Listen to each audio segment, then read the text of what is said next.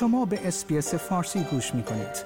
با رفتن به sbs.com.au به اخبار و گزارش های بیشتری دست خواهید یافت.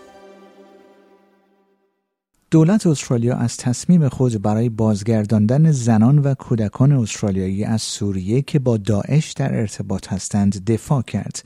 این حال است که شهردار یکی از چند فرهنگی ترین مناطق سیدنی می‌گوید که مردم در جامعه نگران این تصمیم هستند.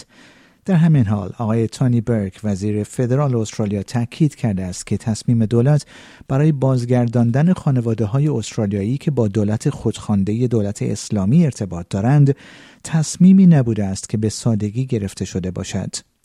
چهار زن استرالیایی که پس از سقوط گروه تروریستی داعش در اردوگاه روژ در سوریه به سر می بردند و همچنین سیزده کودک در روز شنبه در پی یک عملیات محرمانه وارد سیدنی شدند.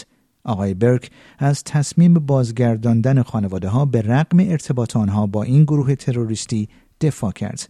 او روز یکشنبه به شبکه نه تلویزیون گفت دولت این تصمیم ها را پس از کسب بهترین توصیه های امنیت ملی اتخاذ کرده است.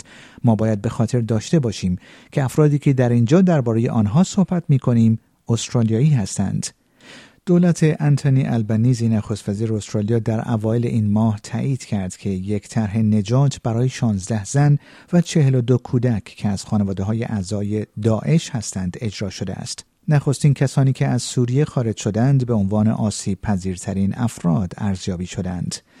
دیوید لیتل پراود رهبر حزب ملیگرایان نیز که با این تصمیم مخالف بود گفت که شهروندان استرالیایی باید ایمن باشند. او نیز به شبکه نه تلویزیون گفت گاهی اوقات دولت ها مجبورند تصمیمات سختی بگیرند آنها باید این تصمیم ها را برای منافع بزرگتر انجام دهند نه برای افراد و افزود من فقط امیدوارم که بتوان این را برای مردم استرالیا توضیح داد تا آنها را راحت کرد که این افراد بازگشتند و هیچ خطری برای ما در آینده ایجاد نمی کنند. در همین حال آقای برک نیز گفت که اقدامات احتیاطی مناسب در این رابطه انجام شده است. او گفت ما باید به خاطر داشته باشیم که بسیاری از افرادی که در اینجا در مورد آنها صحبت می کنیم کودکان هستند.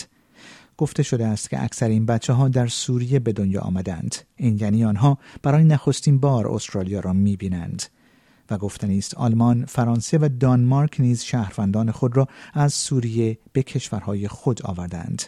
و در همین راستا پیتر داتن رهبر جناح اپوزیسیون نیز گفت که این امر به نفع منافع ملی استرالیا نیست.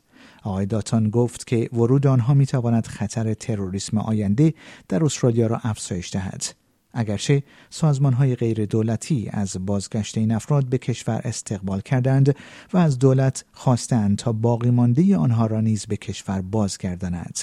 تعدادی از سازمان هایی که در زمینه امدادهای بین المللی، حقوق بشری و مذهبی فعالیت می کنند، در روز یکشنبه در بیانیه مشترک از دولت استرالیا برای بازگرداندن زنان و کودکان از شمال شرق سوریه به کشور قدردانی کردند. آنها اگرچه گفتند که هنوز بیش از سی کودک استرالیایی در کمپ های شمال شرق سوریه گیر افتادند. آنها در این بیانیه گفتند ما از دولت می خواهیم تا این کودکان و مادرانشان را هرچه سریعتر به کشورشان بازگرداند. آیا می خواهید به مطالب بیشتری مانند این گزارش گوش کنید؟ به ما از طریق Apple Podcast، Google Podcast، Spotify یا هر جای دیگری که پادکست های خود را از آن می گیرید گوش کنید.